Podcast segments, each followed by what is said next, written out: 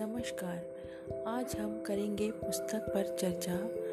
मैं हूँ पुस्तकालय अध्यक्ष संगीता ठाकुर और मेरे साथ हैं पुस्तक पर चर्चा के लिए मैडम इंदुवाला बंदेवार पुस्तक का नाम है अग्नि की उड़ान। लेखक हैं doctor A P J Abdul Kalam. तो लीजिए प्रस्तुत है पुस्तक पर चर्चा।